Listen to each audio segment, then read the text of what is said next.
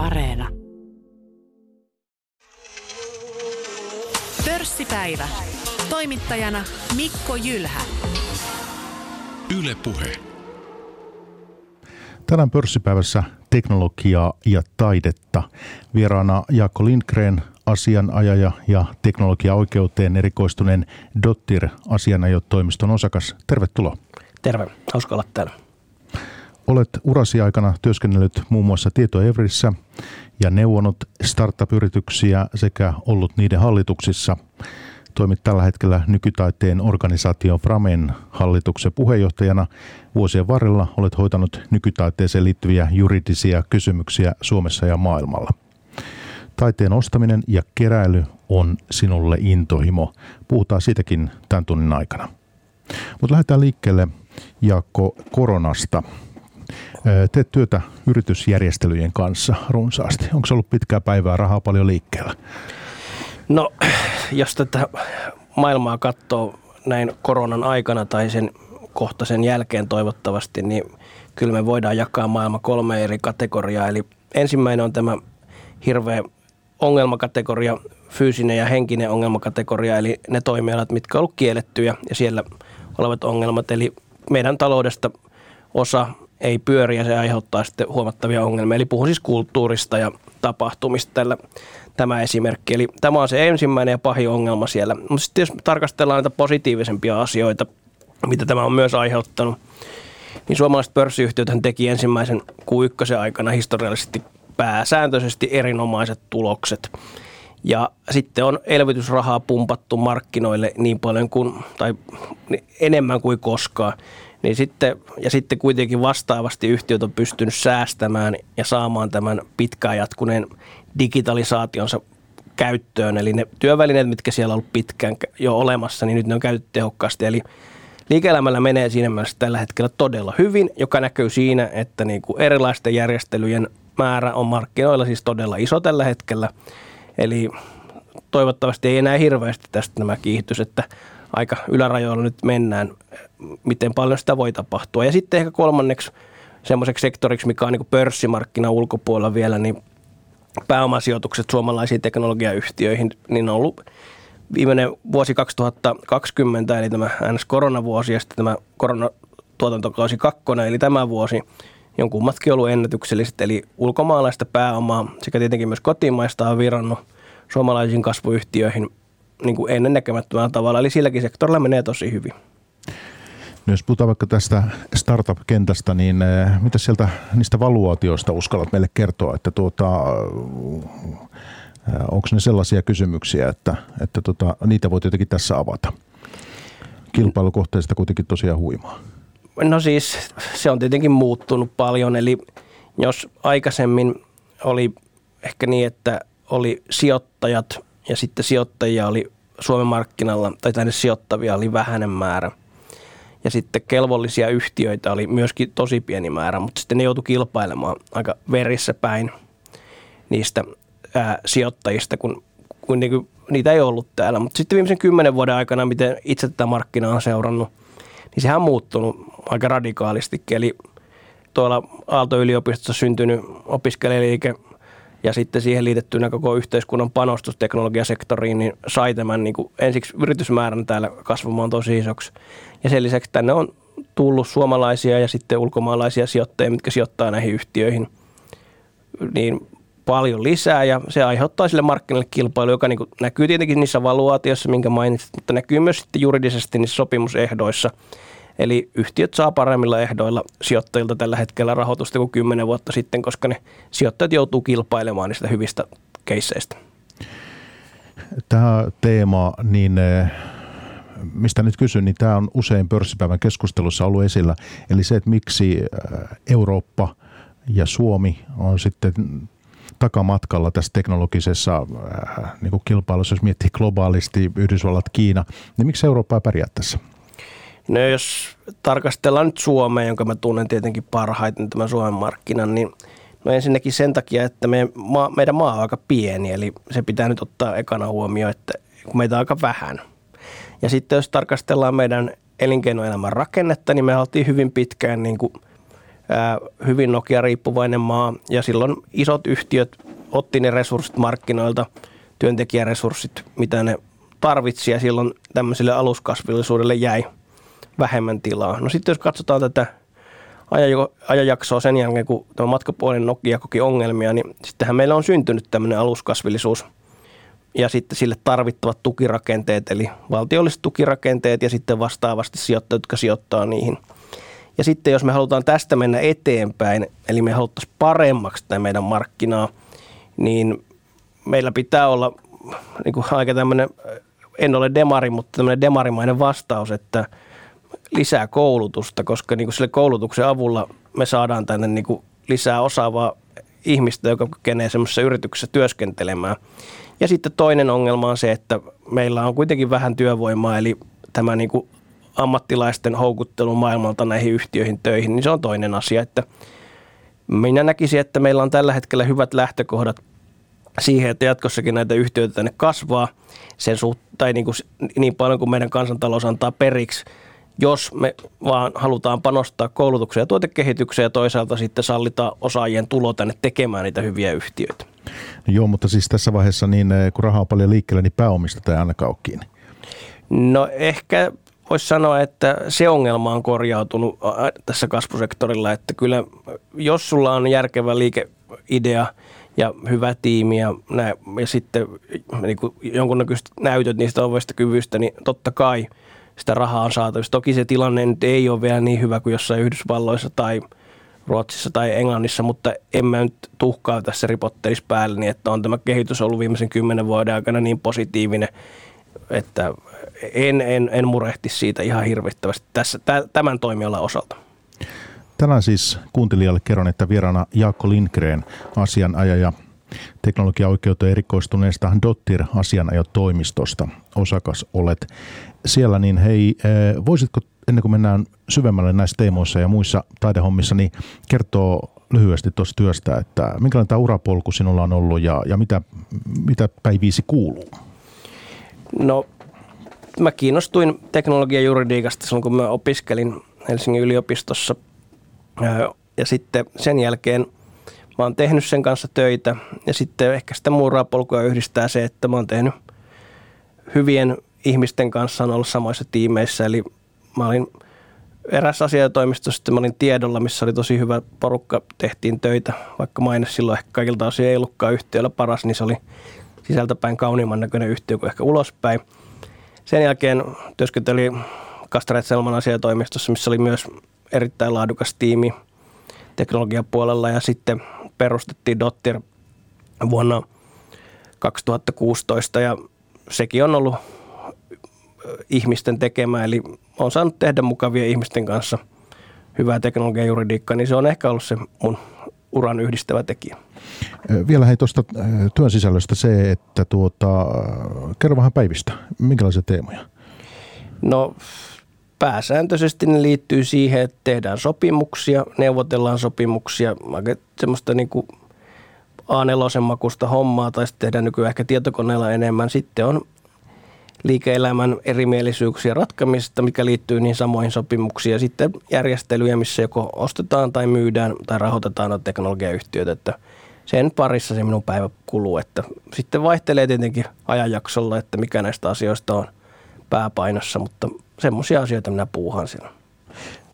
Pörssin kanssa on ollut tunkua tässä, tässä tota, tämän vuoden aikana. Ihan ennätystasoilla liikutaan. Ja jossakin määrin tämä on työllistänyt myös teitä, näin olen ymmärtänyt. Joo, kyllä se työllistää meitäkin. Just. Ja tuossa ennen kuin lähdettiin keskustelemaan, niin kerroit, että sinun mielestä tämä First North-markkinapaikka meillä on tämmöinen vähän alihyödynnetty.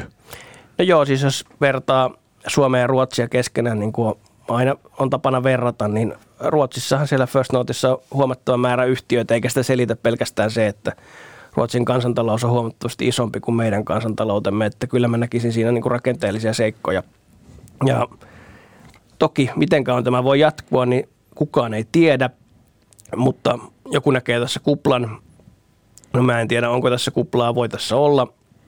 Mut siis toi, meinaatko siis äh, pienyhtiöitä First Note? Ei kun ylipäätänsä, ylipäätänsä listautumisessa, että miten kauan pystytään listaamaan näin hyvässä markkinatilanteessa, että ne menee kaupaksi, kaupaksi ne uudet kohteet. Mutta ehkä mä pohtisin siinä asiassa sitä, että, että me on alihyödynnetty sitä First Notea tähän mennessä ja meillä on hyviä yhtiöitä, mitä sinne voisi laittaa, jos Ruotsin verrokkia käyttää, niin en mä olisi siitä vielä hirveän huolissani. No joo, äh, nyt on tulossa ensimmäinen spakki myös Suomeen. Äh, mutta hei, mä kysyn tuosta vielä, mm. että vielä jos tarkemmin mietitään niitä syitä, niin miksi tämä miksi tää ero on näinkin merkittävä tota, Ruotsin ja Suomen välillä näissä tota, First Note-yhtiöissä? No varmaan sen takia, että suomalaiset on myynyt ne yhtiönsä ulkomaille siinä vaiheessa, kun joku on tullut ostamaan tai halukas ostamaan ne, tai sitten ruotsalaiset pääomasijoittajat on ostanut Suomen markkinoilta sitten semmoista yhtiöt, mitkä on pidemmälle ehtinyt. Ja ehkä myös sen takia, että Suomessa ei ollut sellaista kulttuuria, että sieltä kautta kerättäisiin rahoitusta. Eli me on menty enemmän sijoittajien, pääomasijoittajien velkarahan avulla tai sitten jo aika aikaisessa vaiheessa sitten suomalaiset yrittäjät tyypillisesti on tehnyt menestyvistä yrityksistä sitten eksittejä. Eli myynyt ne ulkomaille tai myynyt suomalaisille pääomasijoittajille tai ulkomaisille pääomasijoittajille, että ehkä mä näkisin tässä semmoisia kulttuurillisiakin tekijöitä, miksi sitä ei ole käytetty, eikä se ollut tuttu niinkään. Että se on aika uusi ilmiö, että semmoinen on olemassa. Ja sitten myöskin se, että Suomessa ehkä, kun meidän elinkeinoelämän rakenne on aika samantyyppisenä pysynyt hyvin pitkään niin kuin sieltä Neuvostoliiton romahtamisesta asti tänne asti, että ne suurimmat yhtiöt on edelleen niitä suurimpia, mitkä oli jo silloin melkein, kun Neuvostoliitto romahti, että toki siellä nimet on muuttunut ja on tehty sulautumisia, jakautumisia ja muuta, mutta, mutta ehkä se meidän elinkeinoelämän rakenne on ollut semmoinen, että se pörssi on mielletty semmoiseksi, että siellä on vaan nämä mammutit ja sitten se ei ole tämmöisten pienempien yhtiöiden paikka. Mutta meillähän on kuitenkin menestystarinoita myös tässä vuosien varrella tullut. Otetaan nyt vaikka joku QT tai Revenion, aika mainioita keissejä pörssin puolelta ja, ja mitkä on menestynyt kanssa erittäin hyvin tässä digiloikassa, niin suomalaiset IT-palveluyhtiöt. Joo, siis ei, ei, ei mitenkään voi sanoa, että kyllä mä oon niin enemmän tällä hetkellä aika luottavaisin mielin katson tätä suomalaista elinkeinokenttää, että meillä on hienoja yhtiöitä, mitkä on kyennyt muuttamaan liiketoimintaansa ja sitten toisaalta vanhat vahvat yhtiöt on edelleen vahvoja ja sitten on tulossa uusia yhtiöitä, niin en mä olisi hirveän huolissani tässä vaiheessa. Kun olet tähän teknologiakenttään erikoistunut asianajaja, niin entäs puhuit tästä digiloikasta? Tätä nyt on, digitaalinen kello on mennyt tässä huimaa vauhtia eteenpäin tämän pandemian aikana. Niin mitä sä tämmöisestä puheesta olet sitten ajatellut? No ehkä se, mitä mä siitä asiasta ajattelen, niin on, on se, että yhtiötä pitää johtaa sillä tavalla, että se yhtiö pystyy palvelemaan niitä asiakkaitaan paremmin ja sitten myöskin se, että siellä työntekijät viihtyy. Ja siihen liittyy sen modernin teknologian käyttäminen. Ja sitten kuitenkin loppujen lopuksi sen yhtiön menestyksen mittaa se, että työntekijät pysyy siellä ja sitten se tuottaa osakkeenomistajille voittoa. Ja siinä näihin, näihin niin keinoihin käy, liittyy se teknologia hyödyntäminen ja ymmärtäminen. Mutta se, että puhuttaisiin jostain digiloikasta tai sitten digitaalisesta transformaatiosta, mikä on myös se toinen termi, niin niistä ehkä en – niinkään pidä, koska silloin ehkä hahmotetaan, että se digitaalisuus on jotenkin kaiken A ja O, kun eihän se ole, kun se, se on vaan niin väline, millä tehdään sitä työtä, että se pitää vaan ottaa siihen yhtiön arkeen käyttöön oikeilla tavoilla. Se, että me laitetaan sinne joku uusi IT-järjestelmä käyttöön, jos se ei hyödytä sitä yhtiön liiketoimintaa tai tee työntekijöitä tyytyväisemmäksi, niin ei sitä ole mitään hyötyä, vaikka se sitten olisi hyvä raportoida, että – on tehty tämmöinen juttu, jos sillä ei ole käytännössä hyötyä. No hei Jaakko, me tuossa vähän jo puhuttiin no.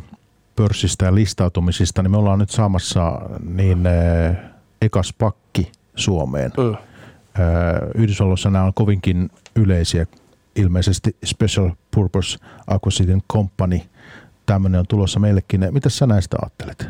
No ei mulla siihen, siinä mielessä mitään vahvaa positiivista tai negatiivista niin kuin mielipidettä asiaa ole. Että mun mielestä se näyttää siltä, että siinä tehdään tämmöinen käänteisesti rahasto, eli listattu rahasto, eli, eli ihmiset saa sijoittaa tämmöiseen pörssiyhtiömäiseen niin kuin osakeyhtiöön, mikä toimii käytännössä kuten rahastoyhtiö, joka sitten vaan sen jälkeen, kun se pääoma on kerätty siihen yhtiöön, niin kuin rahastossa tehdään samalla tavalla, niin sitten ostaa jotain. Ja jos toimii ja tämä on hyvä tapa, niin en minä keksi, että miksi sitä ei voisi tehdä myös jatkossa. Että, mutta en, en, en, en mä näe siinä jotain erityisen negatiivista tai erityisen positiivista. Että mun mielestä se on vaan markkinoiden luonnollista kehittymistä, tämmöisiä tulee. Osaatko kertoa meille, mitä, mitä tällä nyt kuitenkin maailmalla on haettu? Miksi nämä on Yhdysvalloissa Joustavuutta, käytetty? joustavuutta. Tapoja kerätä pääomaa ja joustavasti ostaa uusia yhtiöitä. Ja se, kun se kuori on jo siellä pörssissä, niin siellä on helppo ostaa sisältö jostain muualta. Mutta aikamoista luottamusta pitää olla sitten siihen spakkiin, että Totta kai alkuun. samalla tavalla kuin jos sijoitat rahastoon, niin sähän kysyt, että onko se rahaston johto luotettava ja onko se tiimi, joka on pyörittänyt sitä rahastoa, niin onko se luottamuksen arvoinen. Niin samalla tavalla näissä on se, että se hallitus ja muu toimiva johto, mikä sen spakissa on, ja se tiimi, niin niihin luottamusta siinä kysytään, että kykeneekö ne sitten eksikyyttämään se suunnitelma, mikä heillä on. Jaakko Lindgren tänään vieraana meillä ohjelmassa. Sä oot asunut Hongkongissakin tässä matkan varrella, 2007. Joo, mä opiskelin siellä, va- siellä myös, että oli opiskelijavaihto Helsingin yliopistoon liittyen, eli, eli silloin kun oli opiskelija, niin silloin katsoi, että pitää maailmaa nähdä jostain muustakin kulmasta. Ja sitten mä asuin ensiksi tuolla Liettuassa puoli vuotta ja sitten asuin myös Hongkongissa. Että se oli sitten ennen sitä finanssikriisiä silloin. No nämä on aika erilaiset paikat kyllä. Joo, no noissa on hyvin erilaiset taloudet myöskin. Kerro meille jotakin 2007 Hongkongista, minkälaista elämä siellä oli sinulla? No se oli sitä aikaa, kun ehkä Kiina, Kiinan nousu oli, nousu oli niin kuin nousemassa siihen niin kuin äärimmäiseen huipennukseen. Se niitä Pekingin olympialaisia odotettiin silloin huomattavan paljon ja sitten jos niistä ajoista muuta tulee niin kuin mieleen, niin sitten siellä sitten yliopistolla oltiin hirveän huolestuneita edelleen silloin niin kuin SARS-viruksesta ja kaikista influenssoista. Eli siellä oli tosi paljon siihen liittyvää informaatiota jaettiin ja rokotuksia ja muuta. Eli se niin kuin SARSin jälki oli siellä silloin vielä tosi voimakas. Ja sitten, sitten se Hongkongin lähellä olevan Kiinan Shenzhenin alueen kasvu oli niin kuin aika päätä huimaava siihen aikaan. Ja ylipäätänsä se talouden ylikuumentuminen oli silloin jo siellä niin kuin nähtävissä, että kiinteistöjen arvot ja muut oli lähtenyt käsistä. Että kyllä siellä ehkä oli konkreettisemmin silloin vuonna 2007 jotain niitä vaaranmerkkejä kuin ehkä sitten Suomessa. Että täällä se tuli sitten seuraavana vuonna vähän yllätyksenä ehkä. No missä määrin tänä päivänä sinua työllistää erilaiset niin kuin Kiinaan liittyvät asiat? No kyllähän ne tavallaan työllistää sen kautta, että suomalaisilla yhtiöillä on siellä edelleen alihankintaa, eli sieltä hankitaan komponentteja ja erilaista valmistusta. Sitten ää, suomalaiset yhtiöt käy entistä enemmän kiinalaisten yhtiöiden kanssa kauppaa.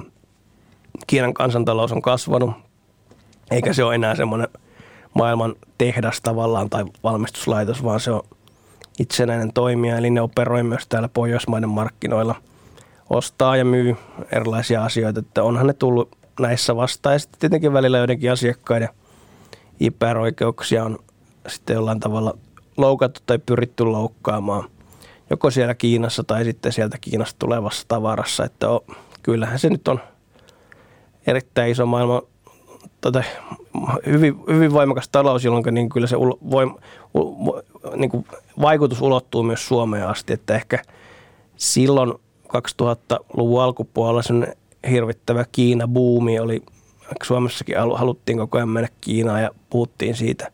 Ja ehkä se kuva on vähän realistisoitunut, että se on tietenkin yksi markkina, hirveän suuri semmoinen, ja se toimii paremmin kuin ehkä silloin kymmenen vuotta sitten, ja kehitys tapahtuu jatkuvasti. Eikä sitten tosiaan niin pitkä aikaa ole, kun puhuttiin BRIC-maista. Nyt tätä kirjan yhdistelmää aika vähän niin. näkee talousuutisissa. Että. No ehkä, ehkä aina uutisissa on ne trendit ja sitten kun jää seuraamaan tarkemmin, niin sitten näkee ne markkinoiden todellisen kehityksen. Mutta kyllä Kiina on kyennyt lunastamaan varmaan ne lupaukset ja odotukset, mitä silloin 2007 siihen liittyy. Ilman muuta, mutta tosiaan nämä muut on ikään kuin tippunut. Joo, on totta kai. Totta kai. Sen mä voisin vielä kysyä, ennen kuin siirrytään tuohon taiteen puolelle, hei Jaakko, niin teillä Dotter niin perustettu 2016, mm. työntekijöitä noin 40, mm. eikö näin kutakuinkin?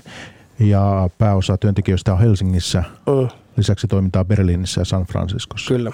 Tämä pitää paikkansa. Niin tota, matkapäiviä on tässä tietysti nyt tullut aika vähän. No siis ei niitä aikaisemminkaan tullut, koska niin kuin ne on itsenäisiä yhtiöitä kuitenkin Berliini ja San Francisco, mutta ylipäätänsä en mä matkustanut siis, en mä ollut lentokoneessa yli vuoteen.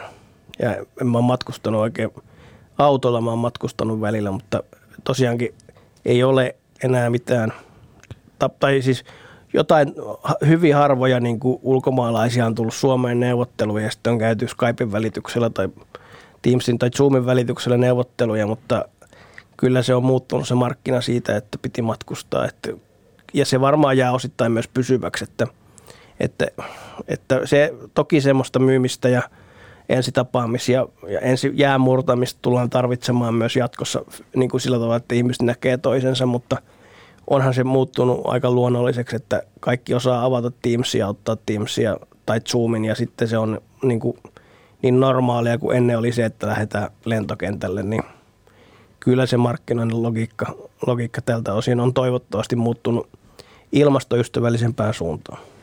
Mainitsit vuoden alussa, niin tuota, tulokset on ollut, ollut hyviä. Ensimmäinen neljännes, niin monethan siinä on viitannut nimenomaan tämmöisenkin asian kuin matkustuskulut pörssiyhtiöistäkin. Niin siis kyllähän niin kuin, se tietenkin riippuu hyvin paljon yhtiön kulttuurista, ainakin minun havaintojen mukaan. Eli jo ennen tätä koronaa niin jotkut yhtiöt oli säästänyt tosi paljon sitä matkustamisesta ja teki sitten kaiken mahdollisen, niin kuin, mikä voi tehdä niin kuin etänä. Mutta sitten tietenkin joissain yhtiöissä niin oli kulttuuri, että kaikki matkustaa huomattavan paljon ja sitten mennään aina sinne niin kuin paikan päälle, jos on ulkomaan toimintoja, tavataan ihmisiä, käydään konferensseissa. Niin ehkä siihen on tullut jotain järkeä, mutta ehkä se mitä mä pelkäisin siinä niin olisi se, että sitä ei nyt, tietenkin voidaan tehdä asioita paremmin, mutta sitten jos me niin kuin tehdään tuommoista ulkomaan kauppaa ja erityisesti sektoreilla, missä joudutaan tapaamaan ihmisiä, niin kyllä niiden pitäisi sinne pystyä matkustamaan myös koronan jälkeen niiden avainhahmoja. Vaikka siitä matkustamista voidaan leikata tosi paljon ja säästää niitä kuluja myös tosi paljon, mutta että semmoinen, että keskusjohtoisesti sanotaan, että kukaan ei lennä, niin se ei ole varmaan myöskään fiksua. Huikkaa vielä kuuntelijalle tässä kohdin, että vieraana Jaakko Lindgren, asianajaja teknologiaoikeuteen rikoistuneesta Dottir asianajotoimistosta. Lausutteko te muuten tän näin? Kyllä, Dotti. No niin, eli oikein meni tässä kohdin, mutta hei, tuota, voitaisiin siirtyä vähän tuonne taiteen puolelle. Toimit siis Framen hallituksen puheenjohtajana, Frame Contemporary Art Finland. Edistätte suomalaisen nykytaiteen asemaa. Kyllä. Eli se on luottamustehtävä, mikä mulla on, ja se liittyy siihen mun kiinnostukseen taiteeseen. Ja Frame ää, tukee nykytaidetta Suomessa, eli antaa erilaisia apurahoja matkustamiseen ja julkaisemiseen, ja järjestää kuraattoreita tänne Suomeen ulkomailta tutustumaan suomalaiseen taiteeseen, ja sitten pyrkii mahdollistamaan suomalaisten taiteilijoiden kansainvälistymistä. Ja sitten järjestää joka toinen vuosi Venetsiassa Vene- Venetsian biennaalin Suomen osaston. Ensi vuonna on tulossa. Kyllä, Just näin, siellä on tämä Aallon paviljonki. kyllä. Tätä kun äänitetään, niin mulla ei ainakaan tietoa, kuka sitä Suomeen sitten edustaa, että se kerrotaan sitten joskus tuonnempana. Ö, mun mielestä, mä en ole varma saanko mä sitä sanoa, niin ei, ei, ei mennä tähän näin nyt. Se, että meillä on musiikin puolella, hei, Suomesta on tullut, ö, on valtava hienoja tekijöitä, jotka on saanut, saanut tota, hyvän aseman maailmalla. Mutta kuvataiteen puolella tämmöisiä isoja breikkauksia vähemmän. No on meillä Ahtiala videotaiteilija Elina Proterus valokuvaa ja kyllähän meiltä löytyy näitä, näitä muutamia, mutta se on totta, että ei meillä semmoisia niin niin nykytaiteen supertähtiä. Maalauksen, valokuvan, videon, mitä meillä on sitten musiikissa tullut, niin semmoisia meiltä ei ole täältä niin paljon tullut. Että kyllä siinä on siis kehittämiskohde selkeästi. Mistä sitä johtuu? No ei se ainakaan koulutuksesta johdu, eli Suomessa on laadukas taidekoulutus. Sitten meillä on myös valtiollista tukea. Meillä on laadukkaita taiteilijoita. Ehkä, ehkä jos syitä pitäisi haarukoida, niin meidän suhteet sitten ulkomaille taiteen puolella ehkä on jotenkin ne ei ole kehittynyt niin paljon, että jos katsoo vaikka Ruotsia ja Tanskaa, niin niillä on enemmän taidegallerioita, mitkä vie aktiivisesti taiteilijoita ulkomaille, erityisesti Tanskalla. Ei, ei siihen ole mitään yhtä syytä, että tarvittaisiin ehkä niin kovaa työtä ja kansainvälistä otetta ja sitten sitä, että taiteilijat aktiivisesti pyrkii itse ulkomaille, niin sieltä sitten voisi tulla niitä, niitä superonnistumisiakin jossain vaiheessa, mutta en mä usko, että se niin kuin ainakaan niin kuin taidekentästä on kysymys. Että siellä on mun mielestä laadukas koulutus ja hyviä taiteilijoita ja kyllä se sieltä uskoisin, että jonain päivänä vielä tulee. Yksi tällainen ajankohtainen teema tässä on ollut tämä kryptotaide – digitaide NFT. Mitäs te Framessa tällaisesta ajattelette? No en mä tiedä, mitä Frame siitä ajattelee. Että jos henkilö... Sä oot hallituksen puheenjohtaja. En, en, en, mä ota, sen, en mä ota Framen puolesta mitään kantaa, mutta jos, mun mielestä sehän on vaan niin kuin, se on mun mielestä vaan osa niin kuin taiteen kehitystä. Eli samalla tavalla kuin, niin kuin meillä taide on kehittynyt niin kuin maalaamisesta, kuvanveistosta sitten – performanssiin ja kaikenlaiseen videoon muuhun, niin se on osa sitä kehitystä. Ja siinähän niin kuin pohjimmiltaan on kysymys siitä, että siinä myydään digitaalinen teoskappale, jossa on niin kuin tunniste, että se teoskappale on aito. Eli vähän niin kuin maalauksessa on signeeraus, että tämä on aito taideteos tai aito taulu, niin se on digitaalisen teoskappale, jossa on se aitoustodistus – ja onko tällä sitten niin kuin, niin kuin minkään sortista niin kuin menestymisen mahdollisuutta myöhemmin, sitähän me emme tie, vielä tässä vaiheessa tiedä. Mutta toisaalta sitten jos me katsotaan markkinaa aikaisemmin, niin samanlainen konstruktiohan on niin kuin se, että sulla on teoskappale, eli esimerkiksi maalaus ja sitten sillä teoskappaleella joku markkinoiden määrittelemä hinta, niin samanlainen, mehän vaan luotetaan siihen, että se on se hinta, minkä markkinat sille antaa – tai videotaiteella joku arvo, niin on varmasti joku ryhmä ihmisiä ja joku ryhmä museoita, joku ryhmä instituutioita, mitkä erikoistuu sitten tämän tyyppiseen digitaaliseen taiteeseen. Toki on jo semmoisia, mutta se, että tuleeko siitä niin kuin valtavirta, niin en osaa sanoa, mutta toki sitten jos katsotaan koko kulttuurikenttää, niin kyllähän se kovin voimakkaasti digitalisoituu, jolloin niin kuin ei se varmaan kaikkea vie koskaan, eikä siitä tule mikään niin valtavirta tai mainstream, mutta kyllä siitä niin sellainen merkittävä osa voi tulla. Eli digitaalisesti myytävät teoskappaleet, jossa on niin aitoustodistus tavallaan mukana, niin en, en mä sitä tyrmäisi kokonaan. Niin, äh, kuinka paljon tästä Suomesta, Suomessa on ollut keskustelua ylipäänsä sinun mielestäsi? Onko keskusteltu paljon? No ehkä vähän sellaista vauhenkista keskustelua, että katsottu ulkomailta jonkun huutokaupan niin kuin ää, lukemia, että joku on maksanut näin hirveästi ja sitten kirjoitetaan joku juttu, että vau, nyt se maksoi niin paljon. Toki osa niin kuin, tai moni taidejuttuhan on myös niin kuin perinteisemmän taiteen puolta semmoista, että, että kohistaa hirveästi, kun joku on maksanut jostain teoksesta ihan tosi ison summan ja sitten niin kuin niitä syitä ja seurauksia ei haluta kirjoittaa, kun ei, ei ole ehkä sitten aikaa tai jaksamista selvittää sitä taidemarkkinan toimimista. Että kyllähän – taidemarkkinallakin on samantyyppisiä sääntöjä globaalilla tasolla kuin jollain arvopaperimarkkinalla, että samanlaisia käytäntöjä, että ei ne sattumalta tule ne huippuhinnat siellä. Tulee sitä kuinka paljon sitten tämä kryptotaide, digitaide, niin nämä uudet muodot, kuinka paljon nämä tulee ikään kuin sinun tontille siinä mielessä, että olet tosiaan vuosien varrella hoitanut paljon nykytaiteeseen liittyviä tällaisia juridisia kysymyksiä? No, me sitä keskusteluja muutamien taiteilijoiden kanssa, että miten se tehdään ja miten se toteutetaan ja onko se järkevää. Että kyllä siitä niin kuin on ollut kysymyksiä, mutta ei se nyt mikään varsinainen iso asia vielä ole. Semmoinen niin kuin huomionarvoisa asia, mitä kannattaa pitää silmällä markkinoilla. Mutta on kuitenkin sun tontille. Juu, kyllä. Just. Et ole lähtenyt itse vielä ostamaan? En ole, kun mä, ehkä se taiteessa mun mielestä on kuitenkin paras asia se, että niistä taideteoksissa, mitä ostaa itselle tai teoskappaleissa, niin kuin juristi sanoisi, on se, että ne jakaa se osingon joka aamu sulle, kun sä heräät siitä sen vierestä, niin ehkä semmoinen digitaide, niin olisi vähän ehkä ikävää avata se kännykkä tai tietokone ruveta katsomaan sitä sieltä, että kyllä semmoinen perinteisempi kuvataiteen veistosmaalaus, valokuva jakaa se osingon sulle paljon paremmin siitä sängyn vierestä, kun heräät aamulla. Mutta kyllähän tänä päivänä ihmiset saattaa kännykkää sängyssäkin katsoa tota, ja jos herää keskellä yötä, niin tsekkailla siellä kursseja Hongkongista ja muuta? To, tot, totta kai se on mahdollista, mutta ehkä se on enemmän mulle työväline, että pidetään ne taulut erillään siitä. Että Et sä dikkaa tällaisesta perinteisestä? Kyllä mä siinä, siinä mielessä on, vaikka ne taulujen aiheet ehkä sitten ei ole niitä perinteisempiä, niin sitten kuitenkin se ilmaisumuoto on kuitenkin perinteisempi. Puhutaan vielä siitä, mitä sä ostat ää, ja kokoelmastasi tuonnepana, mutta hei muutama sana Framesta vielä tässä kohdin, niin Frame vai Frame? No, voit käyttää kumpaakin. Kumpikin käy, mutta että mitäs tämä biennaali tosiaan, niin mit, mitäs kaikkea muuta toimintaan kuuluu?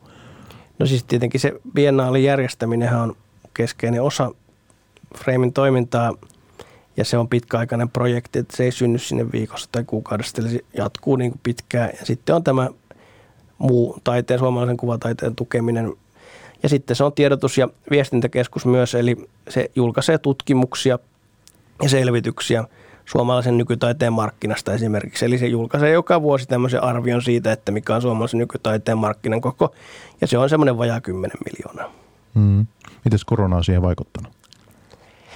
No aluksi on tietenkin niin kuin siis taiteilijoiden tuloihin varmastikin hyvin negatiivisesti, eli niin kuin taiteilijat menetti, niin kuin, menetti näyttelyitä ja menetti mahdollisuuksia myydä, myydä sitä taidetta. Eli huomattavan negatiivinen vaikutushan sillä myös kuvataiteeseen on ollut. Museot ei ollut auki, kaikki pysähtyi, kaikki hidastui. Mutta sitten ehkä siellä on sellaisia positiivisiakin signaaleja siitä, että suomalaiset on ostanut suomalaisista gallerioista niin kuin huomattavasti ehkä enemmän taidetta kuin aikaisemmin, koska ne ulkomaan matkarahat on käytetty taulujen ostamiseen tai vestosten ostamiseen. Eli ei se nyt, vaikka se pilvi on ihan niin kuin, niin kuin todella synkkä koko kulttuurin päälle, kun museot on suljettu ja oma ammatin harjoittaminen on monelta ollut kiellettynä. Mutta on siellä nyt jotain positiivistakin nähtävissä ja se on ollut tämä, että niin kuin Taimaan matkarahat on käytettykin sitten suomalaiseen kuvataiteeseen, niin se on ehkä se ainoa positiivinen asia, mikä tästä on löydettävissä.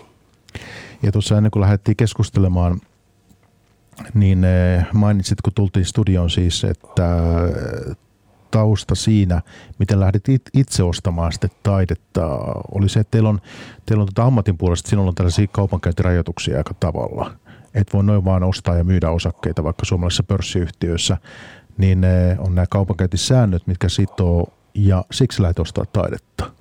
Niin no siis, jos, jos, jos lähdetään siihen ihan alkupisteeseen, niin, siis, niin, niin, niin silloin kun valmistui ja sitten oli ekan kerran niin rahaa, rahaa ja sitten pohdin, että miten sitä käytetään ja sitten silloin oli, silloin se työnantajalla oli jotain, tai ei nyt jotain, vaan oli ihan selkeät ohjeet, mitkä piti allekirjoittaa ja lukea ja ymmärtää ja noudattaa.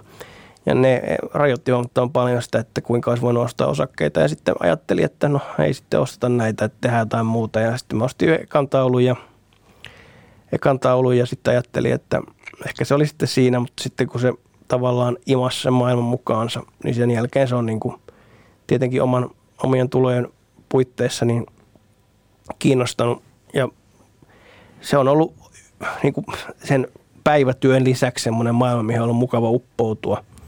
Että se on tietyllä tavalla hyvinkin erilainen järjestelmä ja tietenkin myös samankaltainen sitten monilta osin kuin ihan tämä normaali liike-elämä, mutta kyllä siellä asioita kyseenalaista ja keskustellaan niistä ja herättää ajatuksia, jolloin niin kuin se on ollut mulle semmoinen vastapaino sille ammatillinen.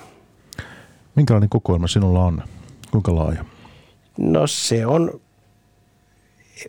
se on semmoinen, että ei se nyt enää kotiin mahdu, että kodin seinät on jo täynnä – että ei, toki helsinkiläiset asunnot nyt vähän rajoittaa sen kodin kokoakin myös, mutta niin kuin ei se sinne mahdu. Ja toimiston seinille mä oon sitten sen jälkeen ruvennut niitä.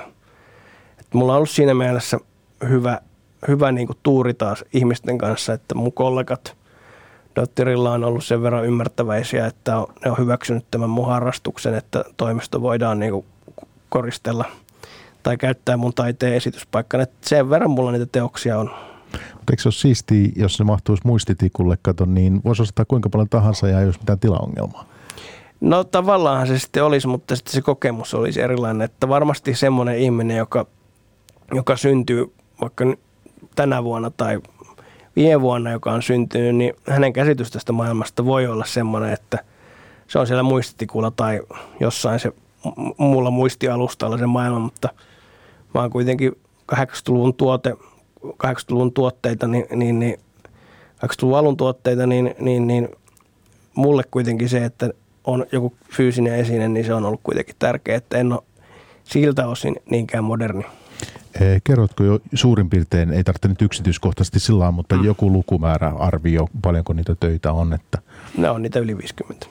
Ja kotimainen suomalainen poptaide, poptaide ylipäänsä on se, mikä kiinnostaa aikanaan. Joo.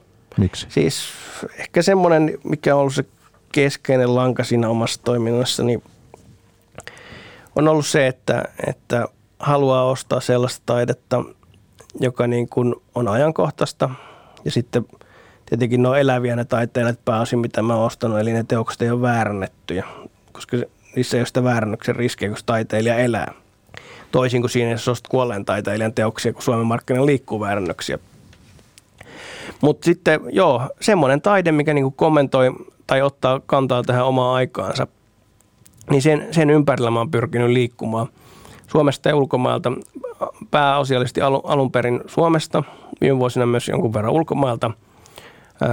Katutaidetta myöskin, eli siitä kun se kielletty graffiti karkas sieltä junan kyljestä galleriaan, niin sen, sen, niin kuin, sen tyyppisiä teoksia myöskin, että siitä se koostuu se pohja. Eli semmoista, mitkä ottaa joko yhteiskuntaan kantaa tai sitten – vastaavasti tämä katutaidekulma, niin ne on ollut ehkä niitä tyypillisempiä. Tietenkin siellä on jonkun verran myös abstraktia taidetta, mikä ei nyt ei pyrikään ottamaan ehkä tähän kantaa, vaan pyrkii olemaan vaan niin kuin jollain tavalla sitten niin kuin visuaalisesti kaunista. No haluaisitko nyt ottaa jotenkin nimiä, vaikka kotimaisia, semmoisia itsellesi tärkeitä? No varmaan jos, no sit, totta kai pitää sanoa Leinonen ja Sakkinen, eli Jani Leinonen ja Riiko Sakkinen, ne oli mistä mä oikeastaan aloitin sen keräämisen. Eli pari valekko, mikä teki kuvataidekoulussa aikoinaan töitä ja yhdessä sitten me urat eriytyneet, niin heidän teoksia oli silloin alussa enemmän. Sitten sen jälkeen semmoinen katutaiteilija, mikä on nyt Helsinki Biennaalissakin näkyvästi esillä kuin EGS. Hänen teoksia nyt viime vuosina, viime vuosina ja sitten – sitten löytyy pienempiä muutamia kappaletta sitten, tai yhtä kappaletta aika moneltakin, että ei ole sitten selkeää seuraavaksi suurinta. Että noin noi on semmoista, mitkä mua on, mua on kiinnostanut. Ehkä jos pitää jotain uusia nimiä tässä mainita, niin se mielenkiintoisia, niin semmoinen taiteilija kuin Riikka Hyvönen, erittäin mielenkiintoinen asuu nykyään Lontoossa suomalaistaustainen. Se, se on semmoinen, mikä kannattaa ehkä painaa mieleen. Ja sitten ehkä tämmöiset kaksi todella nuorta on Elias Kastreen ja Elias Kastreenilla on syksyllä Helsingissä käsitykseni mukaan näyttely. Hän on mun mielestä huomattavan lupaava ja nuori taiteilija. Ja sitten semmoinen kuin Eetu Kevarimäki, semmoinen ehkä sitten taiteilija enemmän, niin hänellä on mun mielestä ainakin Nastolan kesänäyttelyssä taitaa olla ja jossain toisessa kesänäyttelyssä teoksia, niin ne on semmoisia nimiä, mitä, mitkä ainakin itseä kiinnostaa ja itseä puhuttelee. Okei. Leinonen äh, kommentoi sitten myös tätä ikään kuin pörssikenttää siinä mielessä, että siellä on tätä tämmöistä, tämmöistä näitä tuotemerkkejä vähän niin kuin väännettynä, muunneltuna ja tätä brändimaailmaa ja kaikkea tämmöistä. Mm. Tämmöistä, onko se nyt sitten kaupallisuuden kritiikkiä vai mitä se on? Ehkä mun mielestä taiteessa on aina se puoli, että se on kontekstuaalista eli aikaan sidonnaista. Ja mun mielestä niin kuin hyvä taiteilija kykenee käsittelemään niistä teoksista aikaa, missä me eletään. Ja se kuvasto, mitä esimerkiksi Leinonen käyttää, niin sehän on tästä ajasta, jolloin on luontevaa, että kun meidän aika on niiden brändien, brändien niin kuin ympäröimään, eli kun menemme vaikka tästä studiosta nyt ulos, tai jos avattaisiin toi studion pöydällä oleva tietokone ja katsottaisiin verkkosivuja, niin siellä tulee niitä brändikuvastoa vastaan. Niin mun mielestä se on vaan luonnollinen osa, että sitä käytetään osana taidetta, että ehkä ei niinkään, että se olisi kritiikkiä yhdelle yhtiölle tai sille yhdelle brändille, vaan mun mielestä se on ehkä, ehkä se taiteilijoiden näkemys ja käsitys siitä, että mitä, mikä on heidän mielestään, niin kuin, tai miten he hahmottaa tämän maailman, missä me eletään. Ja se on mun mielestä mielenkiintoista, koska hyvin usein sitten oman ammattiharjoittajien tai liike-elämän ihmisten kanssa kun keskustelee, niin ne jutut kiertää niin tiettyä kehää tai ne on hyvin samankaltaisia, niin sitten taiteilijoiden käsitys tästä maailmasta, missä me eletään – niin on huomattavan mielenkiintoinen, että se eroaa siitä, miten esimerkiksi juristi näkee maailman. Eikö Harro Koskinen tehnyt noita juttuja jo aikoinaan, 60-70-luvulla?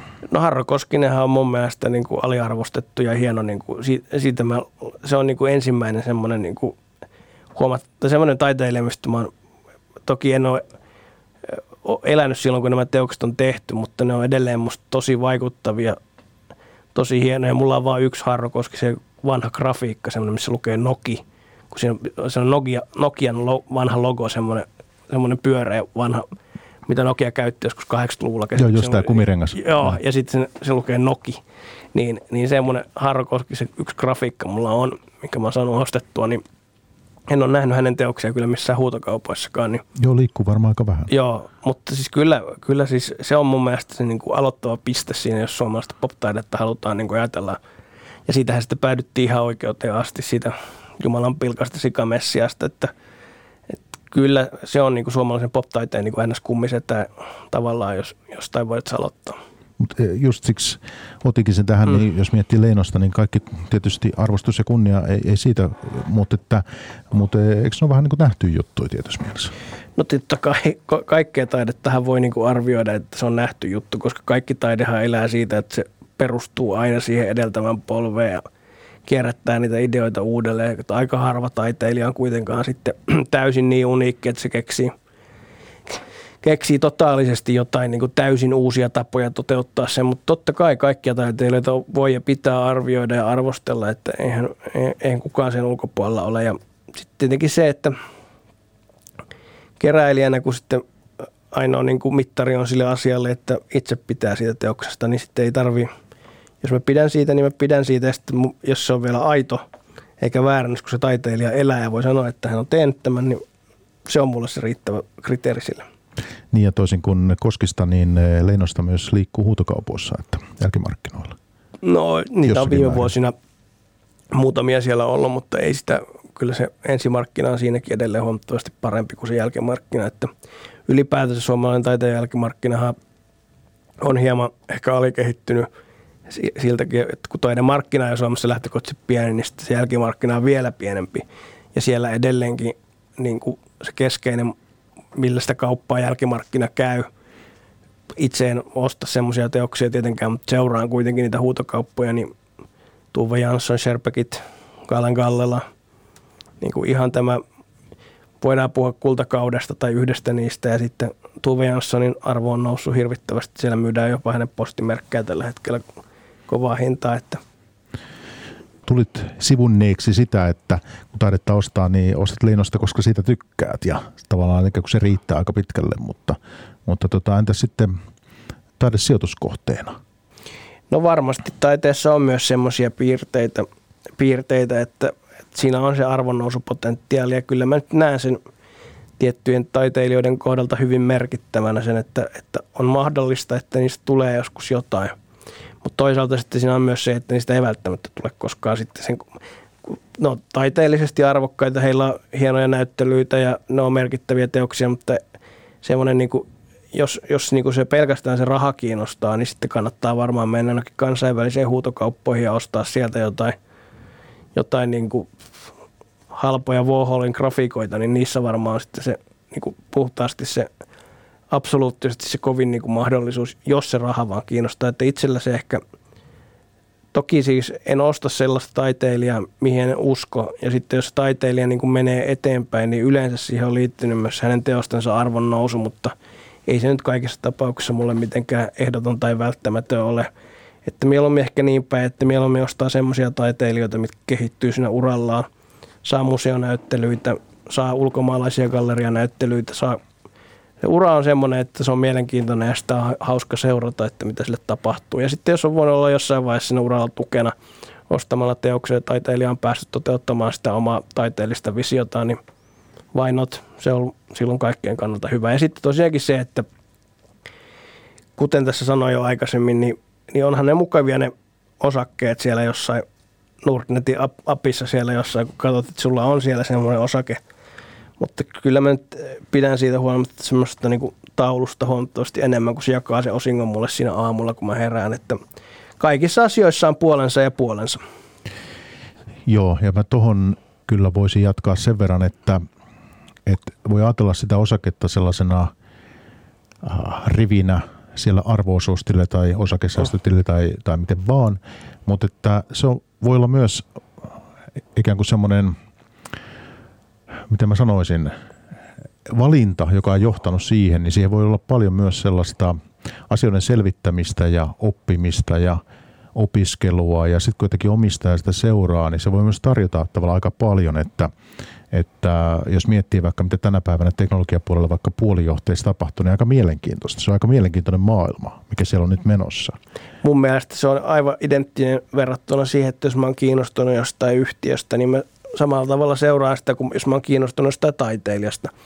Eli jos taiteilijassa, kun jos mä kiinnostun jostain taiteilijasta, mä lataan välittömästi se nettisivut, jos semmoista löytyy, yleensä löytyy, ja rupean katsomaan sieltä taustoja, eli katsomaan, että minkä tyyppinen koulutus hänellä on ja mistä hän on tullut. Ja sitten mä rupean katsomaan, minkä ikäinen hän on ja mahdollisimman nuori tietenkin, että siinä olisi mahdollisimman paljon uraa edessä. Ja sitten sen jälkeen rupeaa katsomaan siinä, että minkä tyyppisiä näyttelyitä ja missä hän on pitänyt. Ja siitä lähtee muodostamaan sitä mielikuvaa. Niin samalla tavalla, jos se osakkeessa, niin, niin toki se asia on täysin erilainen, kun toinen on ihminen ja toinen on sitten niin kuin nollia ja ykkösiä tietojärjestelmässä käytännössä, niin, niin kyllä niihin kumpaankin liittyy mielenkiintoisia tarinoita. Ja siihen, mihin mä viittasin sillä, että taiteesta on muodostunut sellainen elämäntapa, niin se muu kokonaisuus siinä sen yksittäisen teoksen ympärillä on se mielenkiintoinen asia. Silloin kun ennen oli vielä mahdollisuus lähteä ulkomaille näyttelyihin ja taidemessuille ja mennä keväällä silloin kun Suomessa on vielä kurjaa, niin vaikka Madridiin ja mennä taidemessuille ja sitten vielä katsomaan illalla jalkapalloa, niin, niin kyllähän, se, kyllähän siinä on myös oma sen asian hohteensa. Samalla tavalla sitten tietenkin pörssimaailmasta löytyy asioita, mitä voi seurata ja käyttää siihen kaiken aikansa, että, että kumpikin on semmoinen oma maailmansa, mikä imee sisäänsä niin paljon kuin sinne ehtii käyttää sitä aikaa. No miksi toi, mä haluan toi vielä kysyä tuosta Leinosesta, että miksi näet sen, että hän kommentoi tätä näitä yhtiöitä ja brändejä ja, ja talouden kysymyksiä omissa töissään, niin miksi se on sinusta mielenkiintoista? No ehkä mä nostaisin kysymyksen irti Leinosta, myös Sakkinen kommentoi niitä, Riko Sakkinen siis, ja sitten muutkin taiteilijat, Ben Ain, mitä, mitä on myös kerännyt brittiläinen niin kuin tämmöinen graffitaiteilija. Ehkä se on se, että, että kuitenkin jos lukee niin kuin talouslehteä tai lukee niin kuin oman alansa lehteen, niin se on aika semmoinen suorasukana se keskustelu, että ei siinä kriittisiä ääniä. Toki voi olla nyansseista eri mieltä, mutta sitten kun on semmoista kokonaan erilaista tulkintaa sitä asiasta, niin se auttaa hahmottamaan sitä maailmaa eri tavalla, että hei nämä asiat voi tehdä toisella tavalla ja sun ei tarvitse kangistua niihin kaavoihin, mitä on jollain toimialalla tai miten jotkut yhtiöt toimii. Joka niin kuin mulle on ainakin ollut semmoinen, että se auttaa hahmottamaan sitä, sitä todellisuutta, missä me tällä hetkellä eletään. Eli ei ne totuudet ole aina niin yksiselitteisiä, maailma voi muuttua aika nopeasti ja semmoiset yhtiöt, mihin me on luotettu ja pidetty niitä ikuisina, niin sitten ne romahtaa tai markkina muuttuu hyvin nopeasti, että se tapa vaan käsitellä sitä maailmaa on mulle mielenkiintoinen.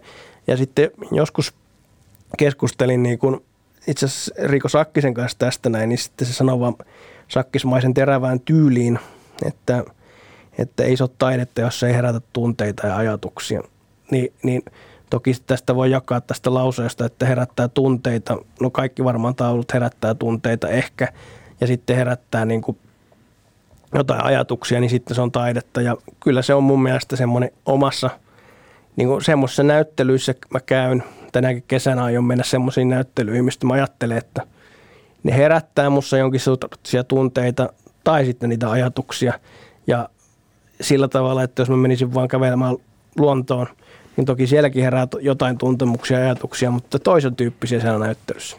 Sen kuitenkin vielä tässä otan, että välillä tuntuu, että isot pörssiyhtiöt vaikka, tai pienemmätkin, niin tavallaan aika helppoja maaleja, ikään kuin siinä mielessä ne nähdään aina jotenkin semmoisena semmoisena, niin, siis, on niin kuin no, jotenkin syytä no, kritisoida. No, onhan, että, onhan siinä totta kai pop-taiteessa se, että Var, var, Varhol näkee no, eri merkityksessä. Niin, niin, niin no, onhan, jos koko pop-taidetta ajattelet, niin, niin kyllähän Warhol kun otti niin kuin minkä tahansa yhtiö maalasi sen vähän sen seinälle, niin voitaisiin sanoa, että tämä on tosi halpaa. Että, että jos laitat niin kuin säilyketölkin tai niin kuin jonkun Brillo-logon sinne seinälle tai jonkun tuotepakkauksen, se on sitten taidetta, niin onhan se omalla tavallaan tosi halpaa, mutta sitten samaan aikaan myöskin onhan siinä oltava joku seikka, että miksi se vetoo meihin, kun se katsoo, niin kuin, katsoo niin kuin aivan simppeleiden Warholin teosten hintoja, missä ei ole mitään muuta kuin jonkun brändin logo, ja sen hinta on nyt niin kuin 10 miljoonaa tai 20 miljoonaa, niin onhan siinä oltava joku alintajuntainen seikka, mikä meitä kiehtoo.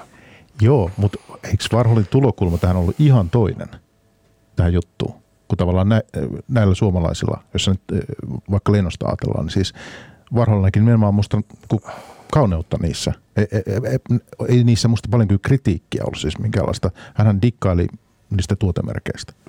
No en mä usko, että, että jos niin kuin, Enemmänkin. Ta, no, hän, hy, siis, hän, hyvin, hän oli hyvin kaupallinen sitten kanssa kyllä, mutta, 70-luvulla esimerkiksi. Kyllä, kyllä mutta niin en mä nyt siinä mielessä niin suomalaista pop-taidetta näe pelkästään vaan niin kritiikkinä, että kyllähän ne on pakko jotenkin myös rakastaa sitä kohdettaa, kun eihän ne muuten pystyisi maalaamaan niitä tauluja. Että jos sä vihaisit absoluuttisesti, toki ne varmaan jollain tasolla myös niin kuin vihaakin jotain asioita ja varmasti haluaisi muuttaa jotain asioita, mutta ei nyt ihan – kokonaan voi, voi, voi haluta tuhota, kun heiltähän katoisi silloin se materiaali, mistä he muodostaa sen taiteensa. Ei, sit jos, jos ne saisi hävitettyä, pääsisi siihen tavoitteeseensa, niin ei olisi enää sitten niitä aiheita niille tauluille. Niin, että se ei ole, se ei ole niin joko tai. En mä usko, että se voi olla semmoinen. Toki en ole kyllä koskaan keskustellut tästä teemasta just näillä sanoilla heidän kanssaan, mutta, mutta mielenkiintoinen ajatus siinä mielessä. Joo, mutta hei tota, sen verran vielä tekisi mieli pari kysymystä. Meillä on aikaa tuosta taiteesta. Meillä on sen verran tässä, niin äh, mites, tota, mikä äh, esimerkiksi galleristien merkitys sinulle on? Galleristithan kaikki kaikessa, eli, eli se on semmoinen harhakuvitelma, mikä joskus taiteessa on jollain ihmisillä, että se olisi hirveän fiksu ja älykästä ostaa taiteilijoita jostain autotallista niin kuin suoraan niiltä taiteilijoilta. Joo, no siinä varmaan voi säästää joitain euroja Toki sitten mä en tiedä, miten nämä hoidetaan verotukset ja muut, mutta se, että kun ne ostaa galleriasta, niin se galleristihan on sen taiteilijan niin kuin, tavallaan manageri ja kehittää sitä uraa ja sitten pyrkii saattamaan sen taiteilijan menemään eteenpäin.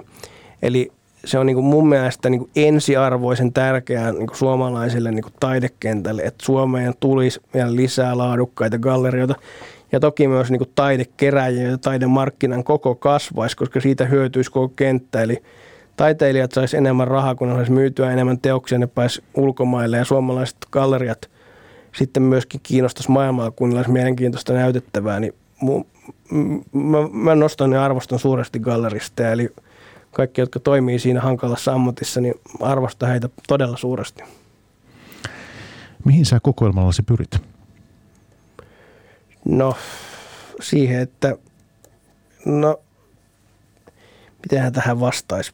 No siihen, että se olisi mun näköinen, että keräjän näköinen tietyllä tavalla, vaikka taiteilijan teoksia siellä on.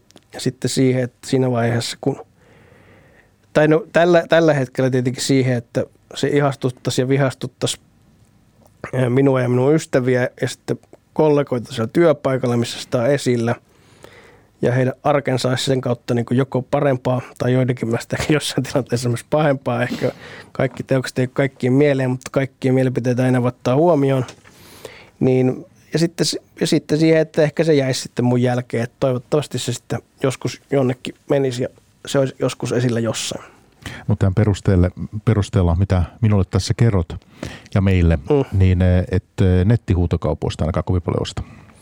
No kyllä mä seuraan koko ajan niitä nettihuutokauppoja. Nehän on nouseva trendi ollut tietenkin tässä korona-aikana. Eli, eli Bukoski ja Hakastam täällä Suomessa ja sitten, ja sitten ulkomailla niin kuin gallerioiden, tämmöisten modernimpien gallerioiden niin kuin omat joko rajalliset editiot tai sitten tämmöiset niin verkkoon myydyt tai verkosta vaan myydyt teokset ja sitten ulkomaalaiset huutokaupat. Kyllä mä seuraan koko ajan – ja tosiaankin, jos mä tiedän, että joku teos siellä on, johon mä tiedän, että se ei ole väärännös, niin olen mä sieltä jonkun verran ostanut. Ehkä minun teoksista, mitä mä sieltä vuosien saatossa ostanut, niin ei niitä nyt hirveän iso määrää ole, mutta on niitä säännöllisesti, säännöllisesti jos siellä niin kuin jossain teoksessa sitten on semmoinen taiteilija, minkä mä, niin kuin, mitä mä arvostan, ja sitten se teos näyttää menevän liian halvalla siellä kaupaksi. Että, niin kuin, että se olisi mun mielestä niin kuin pyhä ja häväistä, että se myytäisi niin halvalla, niin kyllä mä sitten semmoista pyrin sieltä napsimaan. Tai sitten jos joku teos tosiaankin kiinnostaa mua niin paljon, niin kyllä mä sitten osallistun ihan tosissaan, mutta ei se ole, ei se ole mun pääasiallinen niin kuin, niin kuin juttu, että kyllä mä niin kuin enemmän kiertän sitten niissä gallerioissa, että joitain katutaideteoksia mä sieltä ostanut ja jotain tuommoista 2000-luvun alun, alun teoksia muutaman, muutaman ostanut, mitä ei ole enää sitten mistään muualta saanut. Ja sitten eh, hei nyt kun tavataan tässä on kesäkuun alkupuoli, niin eh, mitäs kesäpoimintoja? No kaikkien kannattaa mennä ehdottomasti, mikäli on täällä Helsingissä ja vaikka täältä Helsingistä ei olisikaan, niin tuonne Vallisaareen Helsinki Biennaaliin. Eli sinne yhdistyy taide ja luonto ja meri hienosti, eli sinne on rakennettu upea nykytaide Biennaali ensimmäistä kertaa.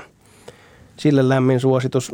Sitten ää, jos nuori taide kiinnostaa, niin se mainitsemani Nastolan kesänäyttely. Siellä on suomalaisen nuoren taiteen niin kuin, semmoista niin kuin tulevaisuuden nimistä iso osa siellä Nastolassa, että se kannattaa käydä katsomassa. Ja sitten kolmantena ehkä on tietenkin pakko mainita, kun se on kaikissa lehtien kansissakin, niin Banksin näyttely on saatu ensimmäistä kertaa Suomeen tuonne Serlakkiusmuseon Mänttään.